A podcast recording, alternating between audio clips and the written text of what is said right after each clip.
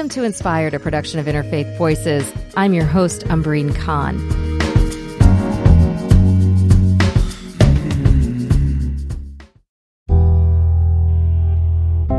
On June 22nd, the United States Senate failed to overcome a filibuster.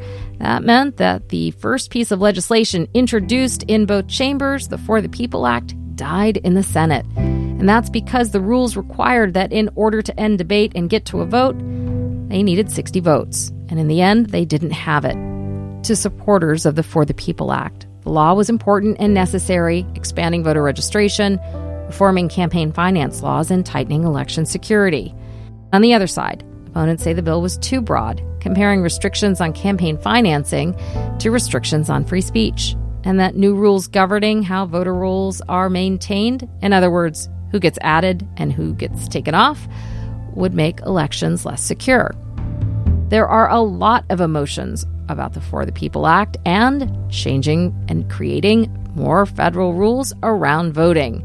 But the facts are not up for debate. States regulate and run elections. Since last year's presidential election, a torrential wave of voting reform laws have been proposed, and in some places, changes are taking place. In the Democratic-controlled state legislature like Connecticut, Governor Ned Lamont signed a state bill that automatically restored the voting rights to people upon their release from prison.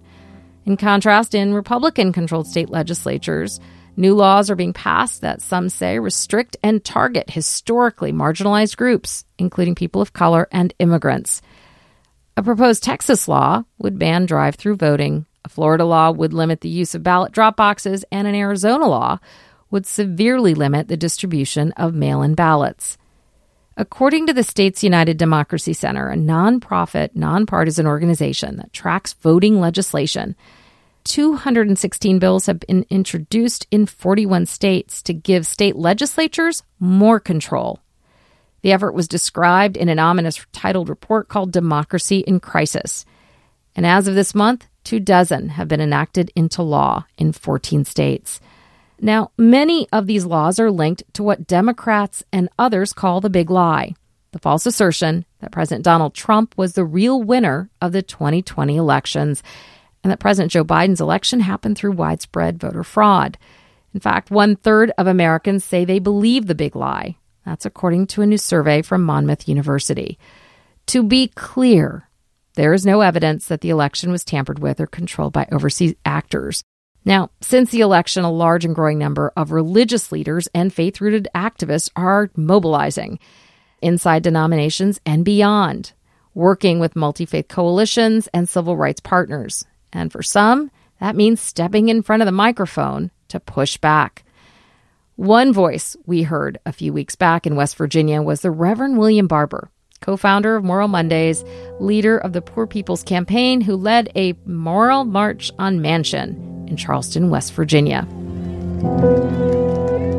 Joe Manchin, I love you, my brother, but you claim to be such a person of faith, and you put your hand on the Bible and swore to uphold what's in the Constitution. I wish you would have read the Bible before you did that.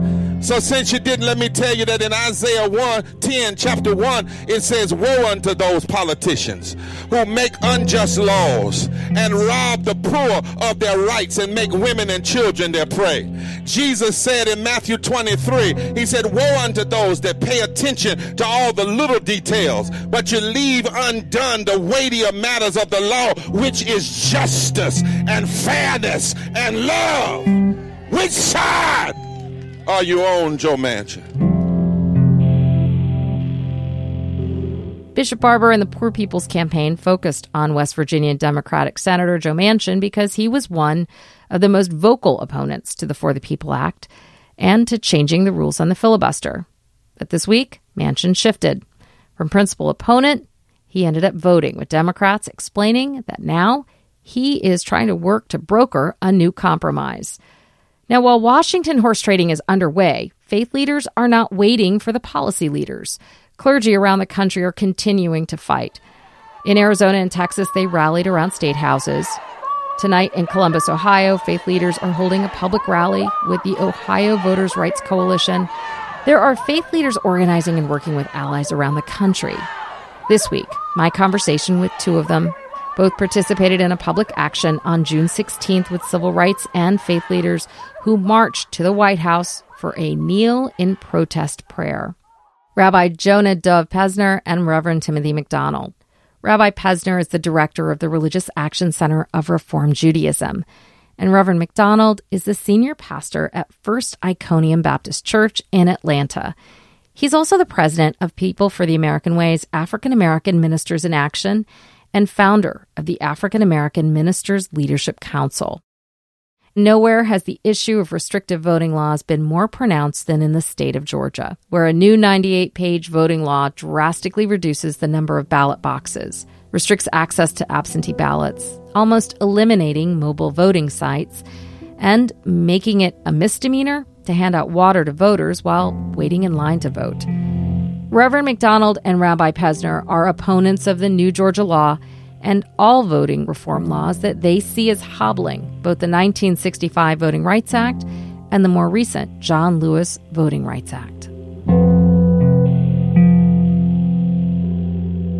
Welcome to the show. And Reverend McDonald, just so listeners know, you and I go way back. I believe I met you a long time ago. I'm turning 50 next week, and I think I met you when I was 26 years old when I walked into your church in East Atlanta over there at First Iconium Baptist Church. And so it is a pleasure to be able to sit and talk with you here on the program, and I look forward to catching up and hearing about all the work that you're doing. Thank you. Yeah, I think it was around 1992, 93. We were talking about Jerry Falwell and the moral majority and how they were changing America, the evangelicals. In some ways, I feel like we could still have that conversation just with particular. Absolutely. Let us introduce and welcome our second guest. Welcome, Rabbi Jonah Pesner. If you could please introduce yourself for the listeners. Sure, thanks. It's an honor to be with you this morning. I'm Rabbi Jonah Pesner, the director of the Religious Action Center of Reform Judaism, the largest and most diverse denomination in Jewish life, and I'm here in Washington, D.C. Tell us a little bit more for those who are unfamiliar with Reform Judaism in the United States. Sure. The Reform Jewish movement is the largest denomination in Jewish life. There are more than 2 million souls led by 2,000 rabbis. It's the most diverse. We are multiracial and multi-ethnic. We are in cities and states across these United States. And my own part of our Reform Jewish movement is the Religious Action Center, which is our Washington office. That is the site of the historic drafting of the Civil Rights Act of 1964 and the Voting Rights Act of 1965, which might seem like ancient history, but these days, what happened once upon a time needs to happen all the time. What was the backstory behind the building being that place in which the original bill that you're describing was drafted? Our origin story is quite remarkable. We had a leader named Kivie Kaplan, his memory for a blessing. Kivie was famous, actually. He was the last white Jewish president of the NAACP, the nation's oldest and largest civil rights organization, which I sit on the board. Was a coalition of white Jews and Black Christians. And Kivie's formative experience, he was typical of the Ashkenazic white Jewish person whose family came to this country with nothing, did well, became a philanthropist.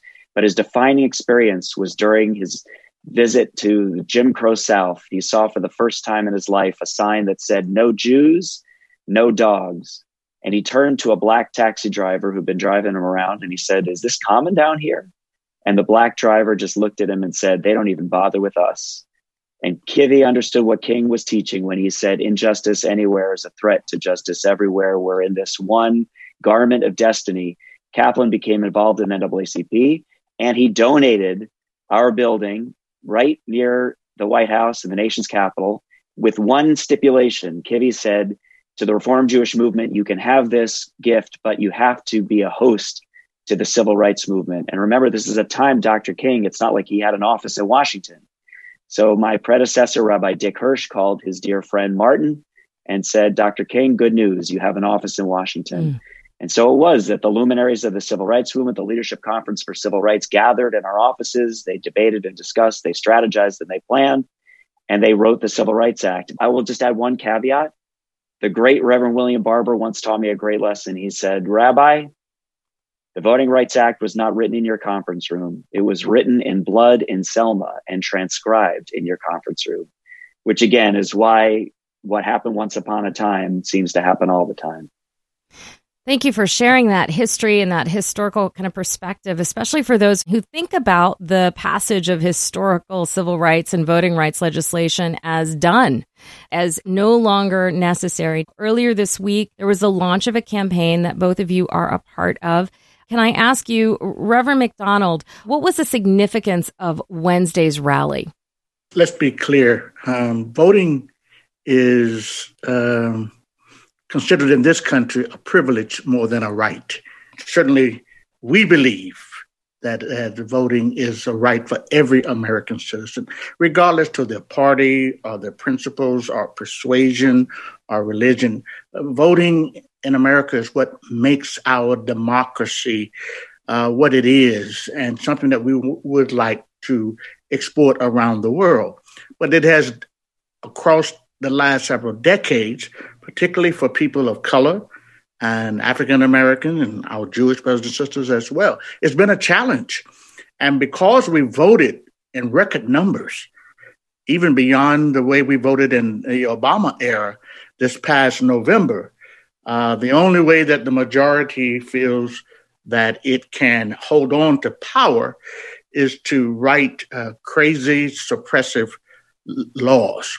And so now in 47 of 50 states, we have these voter suppression laws being introduced. I'm in Georgia, and Georgia was the first state that passed it. And we have always seen Georgia as kind of the template of repressive politics in the United States, regressive politics in the United States, segregationist politics, anti-LGBTQ, whatever is negative, Georgia kind of sets the tone for the rest of the country. And so we started fighting that battle before the bill passed. And because the Republican Party, just stating the facts, controlled all three levels of government in the state of Georgia, they were able to get the bill through totally down partisan lines. But that did not stop our fight. We decided other states need to be aware of what's coming down the tube. The Heritage Action, part of the Heritage Foundation, and ALEC, A-L-E-C, the American Legislative Exchange Council, are the primary groups behind this suppressive voter bills around the country in the 47 states. And our task now is to educate the public, and particularly corporate America. So what we have launched is an awareness for corporate America to do the right thing. So this campaign is an ongoing campaign. It is to stop voter suppression, and it is to make corporate America more aware of its engagement. You've said a couple things I just want to clarify here. You said that 47 bills that have been introduced in state legislatures, you've described them as repressive and you use the word crazy. Why is it that you describe this as crazy? It's very simple. They have bought into the big lie that there was huge voter fraud in the past election. It has gone to every level of our judicial system, including the Supreme Court, federal judges. What voter fraud did we find? Absolutely, virtually none. And when there was some voter fraud actually found, it was primarily on the Republican side. So when we make these laws based on a lie, the laws will turn out to be suppressive and regressive. This whole voter integrity is a big lie. It's not about voter integrity. It's about huge voter turnout. And how do you suppress huge voter turnout? They use these nice evangelical words like integrity and honesty. But when you look at the bills, how they are shortening the time for voting, requiring more and more voter ID, moving voter boxes, in fact, closing voting precincts, and suppressive and regressive. Rabbi Pesner, when you see and you look at the efforts that are taking place now at the federal level, where and why are people of faith getting involved you know, we should remember that the civil rights movement was a faith-based movement. Dr. King was first and foremost a person of God. And I have another mentor who likes to say the Voting Rights Act wasn't written in our conference room, it was written in church basements across our country. As the faith community mobilized and organized, Jewish families showed up with their Christian family. In today's multiracial, multi-religious America, it's a Muslim, Quaker, Baha'i, Hindu, people of all faiths and people of no faiths, but just the faith in humanity and democracy coming together. We're part of faithful democracy, more than 80 faith-based institutions coming together to protect democracy. We know one thing. Our safety as marginalized communities is in our solidarity. And our hope for redemption for this country will come through our democracy. And what do I mean when I say that? You know, it was just a few months ago that a white supremacist, racist assault, sedition, and insurrection happened on our nation's capital.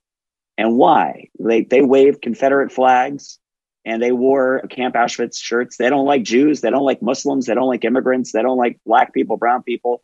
What they really don't like is the multiracial democracy, the multireligious democracy that this country could be, because it does threaten power. And so we know that we have to come together, both for our physical safety, but also because democracy is where the hope of this country can be realized. And there's more historical context here, right? One of the great honors of my life was the 50th commemoration of Bloody Sunday, marching across the Edmund Pettus Bridge with Congressman John Lewis, his memory for a blessing, who taught us through his life that power concedes nothing without a demand, that the Voting Rights Act didn't just happen, it had to be fought for, and we're fighting for it again. In Shelby v. Holder, the Supreme Court in 2013 eviscerated the Voting Rights Act. And so we're now fighting for the John Lewis Voting Rights Advancement Act that would restore preclearance, which is the obligation of states with historic voter suppression to have their new voting rules run by the federal authorities, the Department of Justice. But we also know that even today, given all the rollbacks that Reverend McDonald just described, even H.R. 4, which is the John Lewis Voting Rights Advancement Act, would not be enough. Some of these state bills are saying you can't give water to people waiting in line to vote. So when people ask, like, well, how's this voter suppression? Think about it. You close down the polling places. You say, okay, one voting place per county, which means in the big counties with lots of land, but not a lot of people, there's not long voting lines. But in the big cities like Atlanta, Reverend McDonald, am I right? Yes. Big, populated, lots of people, and only one polling place. You're going to have hours and hours of waiting online in the hot sun with no water. That's called voting suppression. So we need S1. The For the People Act, which would restore democracy and would be a check on these states and make all of these state rules invalidated. So that's why we're coming together as a multiracial, multi-religious democratic movement to hold our states accountable to the voting rights that John Lewis and that Goodman, Cheney, and Schwerner gave their lives for in Mississippi summer, and when so many of us have devoted our lives for.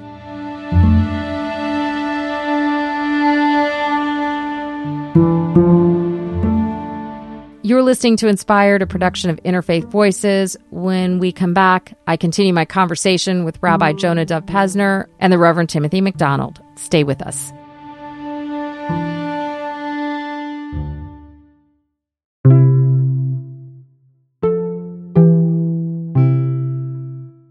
Hi, friends. I hope you're enjoying the show so far. I just want to say thank you. Thank you for listening. Thank you for being part of our community. I don't know if you know this, but we are on the air all the way from Richmond, Virginia to Ketchikan, Alaska, and in so many places in between. We're a national show, and we are a small and mighty team committed to bringing you stories and sounds from around the world that convey not only the diversity and the pluralism of our country, but the beliefs that are shaping our world, our politics, our culture, and the ideas that sustain us and inspire us to think about where we are going. And that brings me to this question. If you value us, if you enjoy listening and appreciate what you're hearing, I want to ask you to take a moment to consider becoming a sustaining member of Interfaith Voices, or make a one-time donation at interfaithradio.networkforgood.com. That's interfaithradio.networkforgood.com. Thank you, and let's get back to the show.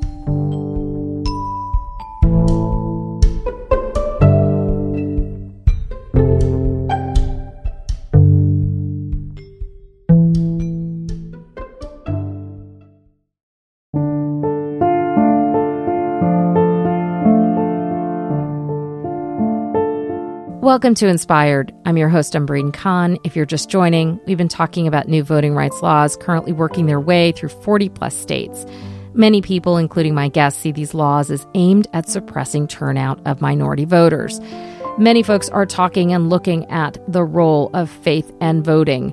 Earlier this week, Georgetown University held an online forum about voter participation and the new laws from a Catholic perspective. Here is Sister Anita Baird of the Religious Congregation of the Society of the Daughters of the Heart of Mary. We exercise the right as citizens through the ballot box, and for that right, many people have sacrificed their lives and have died to ensure that all of us have the right to vote and to self-governance, which is at the heart of any democracy, protected at all costs.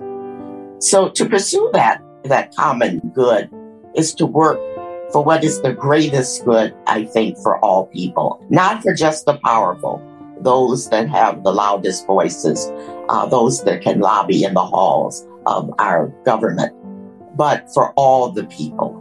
And that leads to the common good that creates a nation that can work together and can also be concerned about worldwide issues that we need to address. So as people of faith, I think we need to care about these debates and these decisions because of the rights of the least are the most vulnerable, are not being guarded and protected. To Reverend Timothy McDonald and Rabbi Jonah Dov Pesner, guarding and protecting the right to vote needs a moral frame, one invoked from the time, they say, of the early abolitionists fighting slavery to those fighting Jim and Jane Crow. As we get back to my conversation, I asked them about what is different from prior eras in which voting rights and faith leaders were at the front line.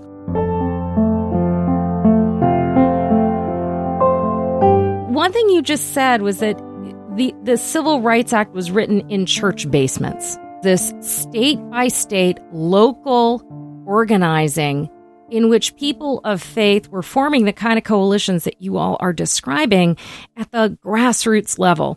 My question is, do you have the infrastructure that you had then now? I believe that we do, and I believe that it will get stronger. So look at what just happened in Texas. In Texas, SB 1, which was this horrible voter suppression bill, was actually defeated, unlike in Georgia, where we couldn't get organized fast enough. And who gave the courage? Who put the pressure on the Democrats to walk out?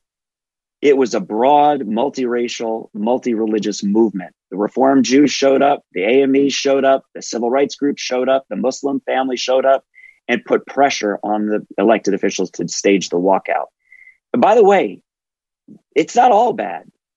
The state of Georgia, where Reverend McDonald is sitting right now, elected, are you ready for this?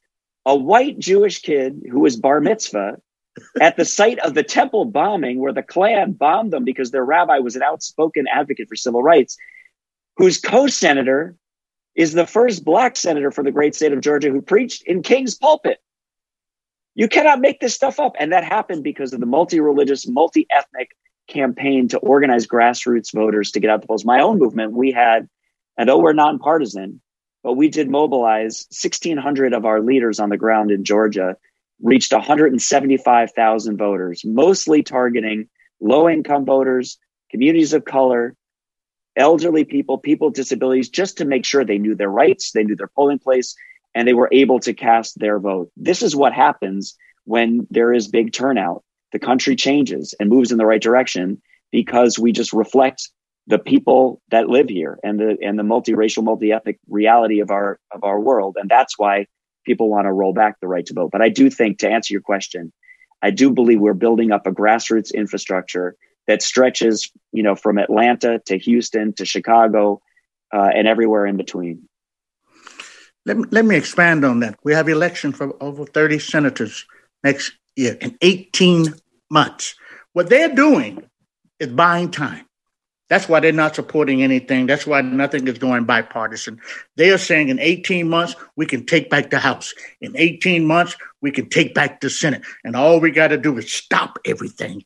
No matter how righteous it is, how good it is, how truthful it is, how much it supports our democracy and our diversity, forget all of that. Let's just stop it until we get the power back in our hands.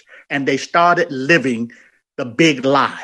And then they started legislating the big lie, that there was huge voter fraud.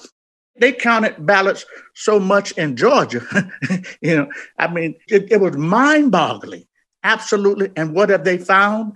Absolutely nothing. Republicans are getting rid of, they have already removed the Secretary of State, a Republican in Georgia, from his position as the chairman of the state Board of Election. That was in the law that passed, SB 202 in Georgia. They removed him. And now it's going to be some appointed person, not elected by the people, who get to decide whether we're going to accept the votes in Fulton County or accept the votes in DeKalb County. Those are two of the largest African-American and people of color voting districts in the state of Georgia. They know what they're doing. And what they are working towards is November next year. That's why we're not moving on a bipartisan platform, because for them, it's not about the people. It's about power. It's not about our democracy. It's about demagoguery. And until we understand the big lie and try to get inside of the big lie and realize how important it is for us to vote, if we're not careful, we're going to go backwards instead of forwards.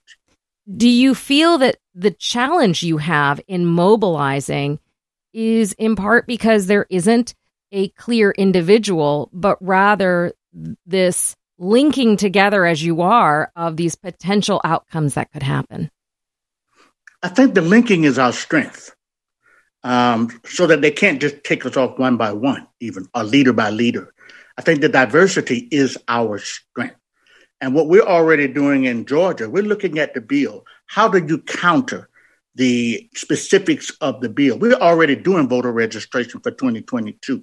We're already dealing with issues for November 2022.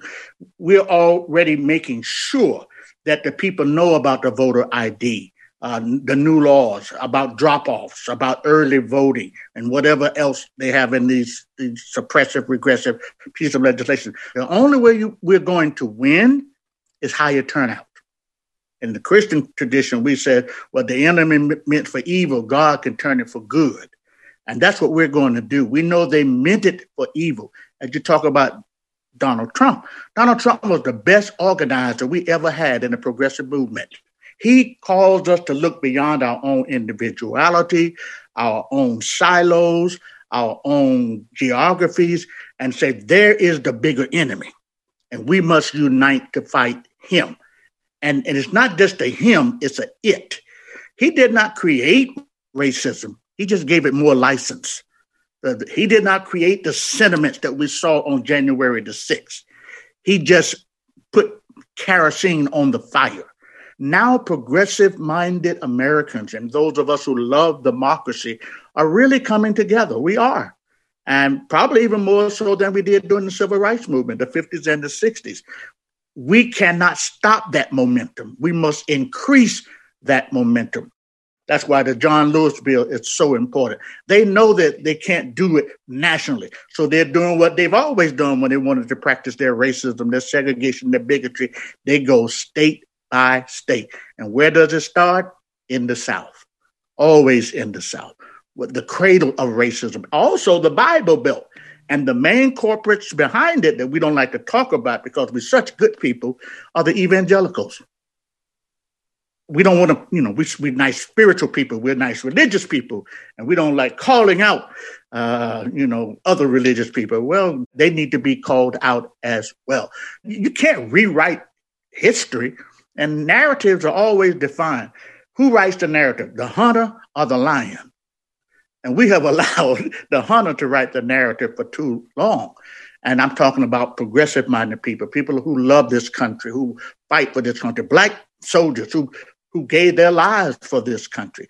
We got to continue this diverse coalition, this diverse faith coalition, and make sure that we don't go back, but that we do even more than we did even in November this past year. We voted harder than we voted during the Obama era, who got two terms, and none of them thought that would ever happen. Reverend McDonald, you're saying we. Who's the we that you're describing?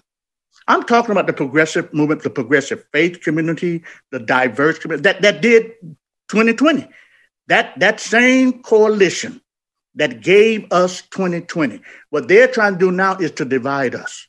Their aim is to take back the Senate and take over the House, and to stop any progressive movement, any progressive legislation, really to stop democracy movement in this country. We cannot allow that to happen. We cannot allow them to turn back the clock. So we got to take what they're giving us, use it to our advantage, mobilize our people, and have the largest turnout than we've ever had in this country. Only 50% of our people even vote anyhow. I want to get you in here, Rabbi Pesner. I want to talk about the 2,000 rabbis that are a part of the denomination. I want to talk about the networks of grassroots organizers. Is this issue mobilizing and engaging the clergy leaders and the faith communities on the ground? You asked earlier about the individual who might have been the organizing principle of the last 4 years. And I really appreciate Reverend McDonald's reflection on the former occupant of the White House. But I also want to acknowledge one might mistake scripture as teaching that slavery was about Pharaoh, but it was about Egypt and the complicit nature of the systems of Egypt and the way in which Egyptians benefited from Hebrew slavery. I think that the wake-up call of the last 4 years wasn't about a particular individual, as Reverend McDonald taught. It was about the systems, the 400 years of oppression. It was about enduring racism and its legacy. And the naivete that the election of the first Black president meant that we were in a post-racial era, and the reality that culminated on the assault on the Capitol. So you asked, Amber, whether I think that the grassroots networks and the movement is really being built in a meaningful and sustainable way. I think that the racial reckoning, I think the lynching of George Floyd, the Black Lives Matter movement, the assault on people of color, Black and brown immigrants, the vilification of refugees and migrants and strangers, the ongoing vulnerability, particularly of trans people, but all LGBTQIA folk, the ways in which Jews have experienced brutal, violent attacks, along with our Muslim family, shows us that the enduring history of systemic racism in America, alas, festers and endures. That's what this multiracial, multi-religious democracy movement is about overcoming. It shows up most primarily as voting rights, because we know that as our safety is in our solidarity, our redemption is in our democracy. And so we need to actually embody the country that we want to be by showing up the polls, by running for office, by engaging. And by the way, very important to note, this need not be partisan. Racism should be nonpartisan. The Voting Rights Act and the Civil Rights Act were passed by overwhelming bipartisan majorities. The Voting Rights Act overcame a 54-day filibuster. This needs to be people of goodwill and both political parties that come back to sanity about the promise and the hope of America. And that's, I actually think, what the faith community's role can be, is to lift both political parties up above their narrow parochial interests and into the higher moral plane with a vision of the glorious kingdom that could be in the image of God on earth, if we but live out the mandate of our prophets to do justice, to love mercy, and to walk with much more humility in the footsteps of the Holy One. As you quote scripture and you appeal to the religious and biblical history that resonates with those who recognize it, you know, you understand what I'm saying here. I see you smiling. Yeah, because the Pew study that just came out, you know, would say that I'm like the rabbi of the biggest group of atheists in American history. That's right. You know what I mean? That's like, right. I got 2,000 Reform rabbis leading 2 million Reform Jews who, you know, probably would say like, why are you still reading that Bible? And yet they keep showing up. You know, the Pew study showed that two of the highest priorities of why people consider themselves Jewish today is social justice and leading an ethical life. And they somehow do it as a Jew. And this isn't unique to Jews. I'm sure for the Muslim community, for the Christian community, for people that themselves might feel multiracial, multi-ethnic, multi-religious and say, I am Jewish and I am Christian and that's okay. I think that's okay. I actually think if we do this work, it reminds people why scripture still matters. It reminds people why a house of worship is still relevant. It reminds people why faith is a thing that can inspire and drive their lives. So I'm okay with it.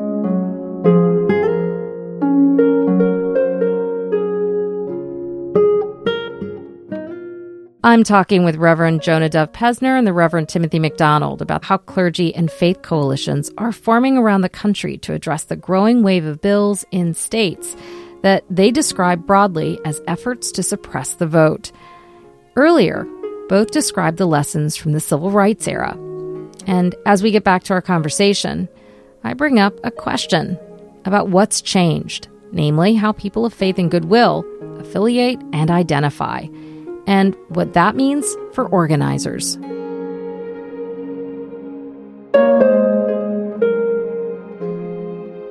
There is a growing ex-evangelical movement of people of faith who still root themselves in the values that they hold dear.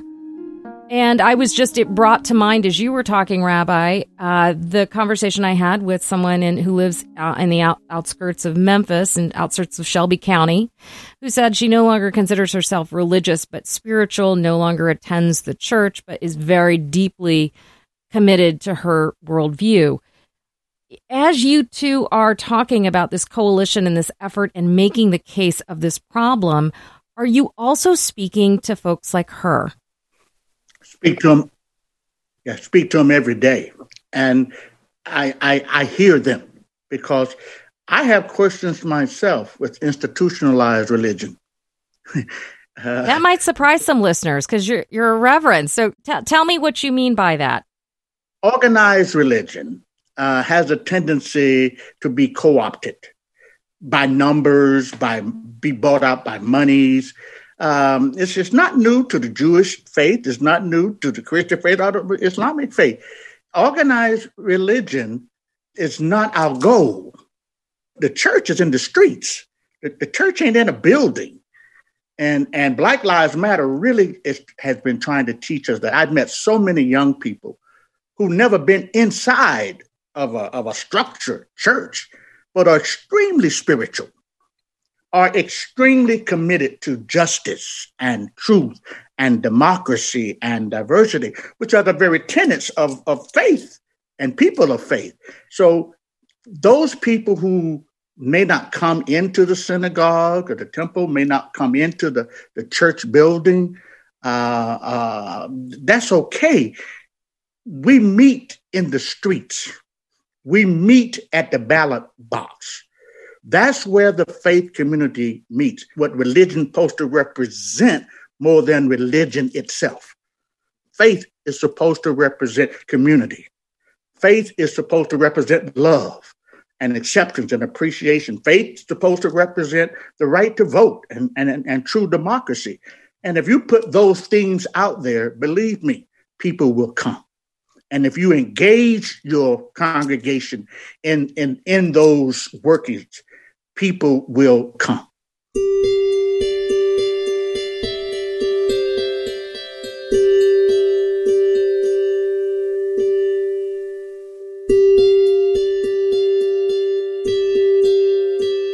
Rabbi Pesner, I want to ask you, picking up on that note, that it's happening in the streets, not inside the walls, and acknowledging the pandemic really shifted the gathering. It shifted the relationship building. It shifted the capacity of faith leaders to educate, to engage, and to build those relationships. What are you seeing, and how are you working with your network of 2,000 rabbis around the country to make this issue of democracy and this particular legislation a priority? I love the question. I love, Reverend McDonald, your teaching about not only being in the streets, but being on Zoom. And Amber, I think you're totally kind of naming what is the future challenge and opportunity of religious life in America, right? If we're about the institution, if we're about the building, we're lost. It's a losing proposition. If we're about the people and the spirit, that is the future. When it comes to actually being in the streets, we actually tried an experiment. We engaged 250 young people, 250 students, high school kids, and we supported them and trained them and gave them resources and invited them to, out of their Jewish values and Jewish identity, to organize networks of their peers, to do social justice campaigns around issues they cared about. And they picked issues like climate change, gun violence, the election, obviously, systemic racism. And they, in turn, each organized networks of 10 to 20 people. That meant these 250 young people reached several thousand of their peers. I can guarantee you, Amber, most of them are not dues-paying members of my synagogues, and yet they're engaged. So, you know, I will be honest. Can I tell a little truth here? Earlier, I said— We love that. We love the little truths here. Here comes some truth. Ready? I lead the largest and most diverse denomination, Jewish Life, 2 million Reform Jews. They're not all paying dues to our synagogues, but that number comes out of the data in which so many folk associate themselves with our values, with our approach, with our teachings, with our ways of being in the world, even though they don't pay dues to a synagogue. So we have to talk about belonging, not affiliating, about engaging, not membership.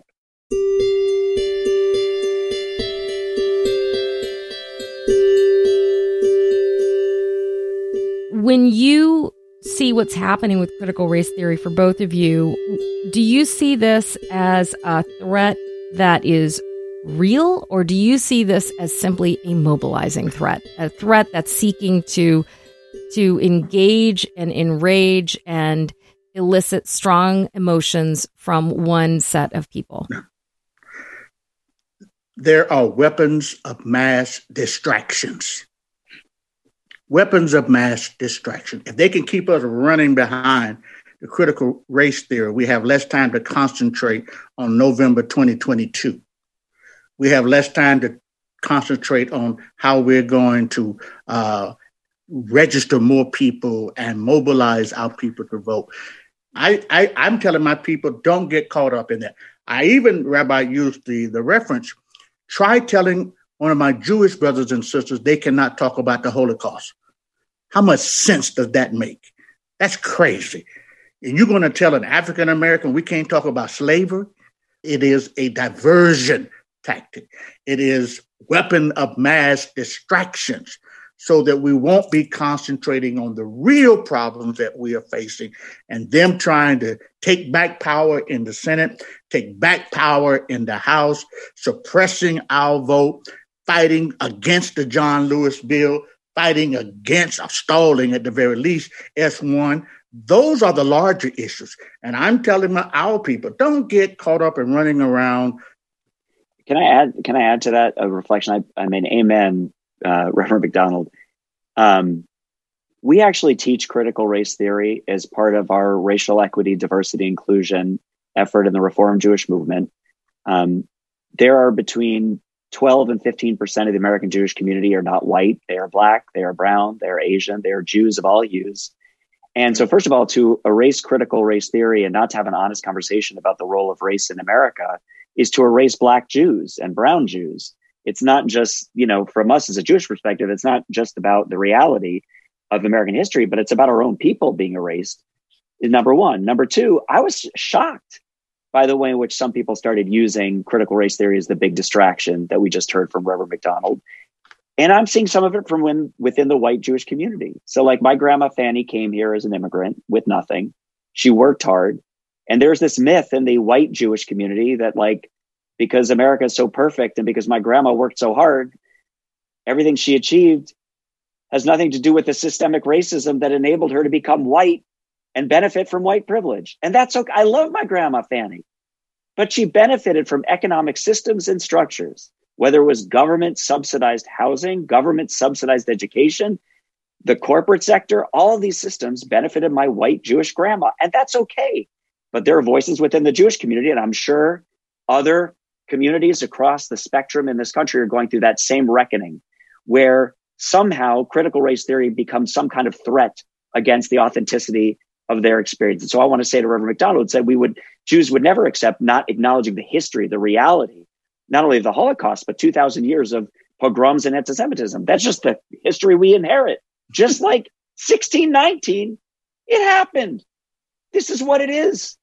The founding myths that we all got taught in school, those of us that grew up here, didn't paint the full picture. And we got to have an honest and full picture. But I do agree at the end of the day, Amber, I think you're going in the right direction, which is like, so why make something of this? Who does it benefit? Well, it benefits those people. This is what white supremacy looks like, is pit different minorities against each other, pit marginalized communities against each other with this kind of up or down, either you're with us, you're actually a real American. I heard Reverend Warnock yesterday at the rally. He said something interesting. He said, some people want to take away the votes of some people. So who's the some people, right? There's the some people who are the real Americans who want to take away the votes of the people who are not real Americans. We don't want to have more voters. We want to have the right voters. So I think critical race theory has just exposed this kind of phenomenon of in our society of some people who want to kind of define Americanness in this very narrow white supremacist way and erase the reality of history. And to me, it's not a threat. It's just an opportunity for dialogue and deeper understanding. Are you seeing the same conversation, the same struggle taking place inside other faith communities and traditions? Is it a distraction, or is it something that is an entry point for taking us back to the conversation? I'm not sensing a rise in the African-American community to talk about critical race theory. What I'm sensing is this is the way it's always been. They don't want to talk about racism. Even when we elected a black president, we didn't want to talk about racism in this country. This is not a blame game, but you cannot solve what you will not face. Anybody who thinks that racism, they say, America has a racist history, but America is not a racist country. You cannot deny the privileges. You had free labor. You had free labor, slave labor. What made America is slavery. That's what made America great in the first place. And there is white privilege in America. That is just a fact. I don't care how you color it, how you stroke it, how you say it. It is a historical fact. So, we got to come to a point in our journey where we're going to buy into lies, or we're going to be seekers of truth. And America right now is leaning more towards buying into lies. Now, that's one thing Trump did do. The whole voting thing, the big lie. He's still running around counting that idea. The whole race theory thing that is being fought now, it's not really even about that. It's about voting. And I think it is a distraction. I'm not getting into that game. I'm focusing on November 2022. Stay focused, people. Stay focused.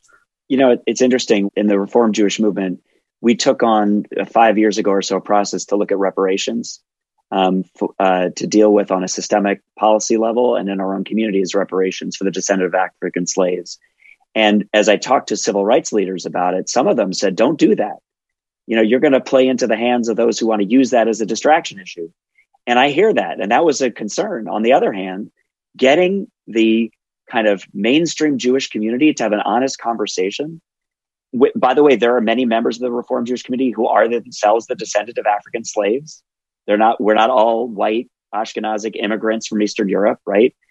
But as Americans, what obligation do we have to do a deep dive and to hold some of our synagogues doing assessments of where their buildings and wealth and all that? That's a healthy conversation to have. So I think it's kind of a both and, where we have to go deep into the reality of what it means to be in America in 2021 and inherit the legacy of the reality and to do what Reverend McDonald said and then not let those who would divide us or distract us use that deep dive, that honest, what we would say in Judaism, cheshbon nefesh, an accounting of our souls. We need to do a cheshbon nefesh. We need to come to account for our history, and we need to stay focused and protect democracy. We can walk and chew gum at the same time, right, Rev?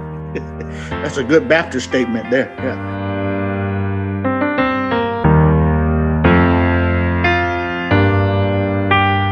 I've been speaking with Rabbi Jonah Dov Pesner of the Religious Action Center of Reform Judaism and the Reverend Timothy McDonald of First Iconium Baptist Church in Atlanta, Georgia. That's all for this week's show. A special thanks to our founder, Maureen Fiedler, and MC Yogi for our theme music. This week's producers, Kevin McCarthy and Kimberly Winston. If you have any questions about this week's show or comments, I want to hear from you. Send me an email at amber@interfaithradio.org. I'm your host and executive producer, Umbreen Khan. Thank you for listening wherever you are. I hope you are safe and you stay connected. See you next week.